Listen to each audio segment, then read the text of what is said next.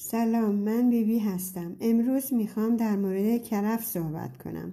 برگ های کرفس محتوی هشت ویتامین و شاخه کرفس ویتامین B1, B2, B6, ویتامین C، پتاسیم، کلسیوم، منیزیم، آهن و فسفر می باشد.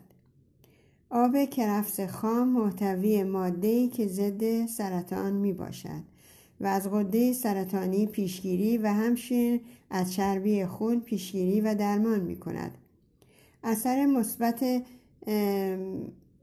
اثر مثبت روی کیسه صفرا، قلب و روده ها و آب بدن را هم تنظیم می کند.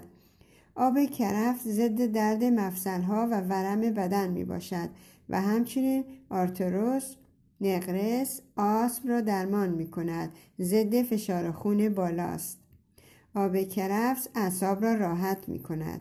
کرفس را هم می توان خرد کرد و در سالاد ریخت و خورد. روزانه لاقل یک شاخه کرفس بخورید تا از شر بیماری ها رهایی یابید.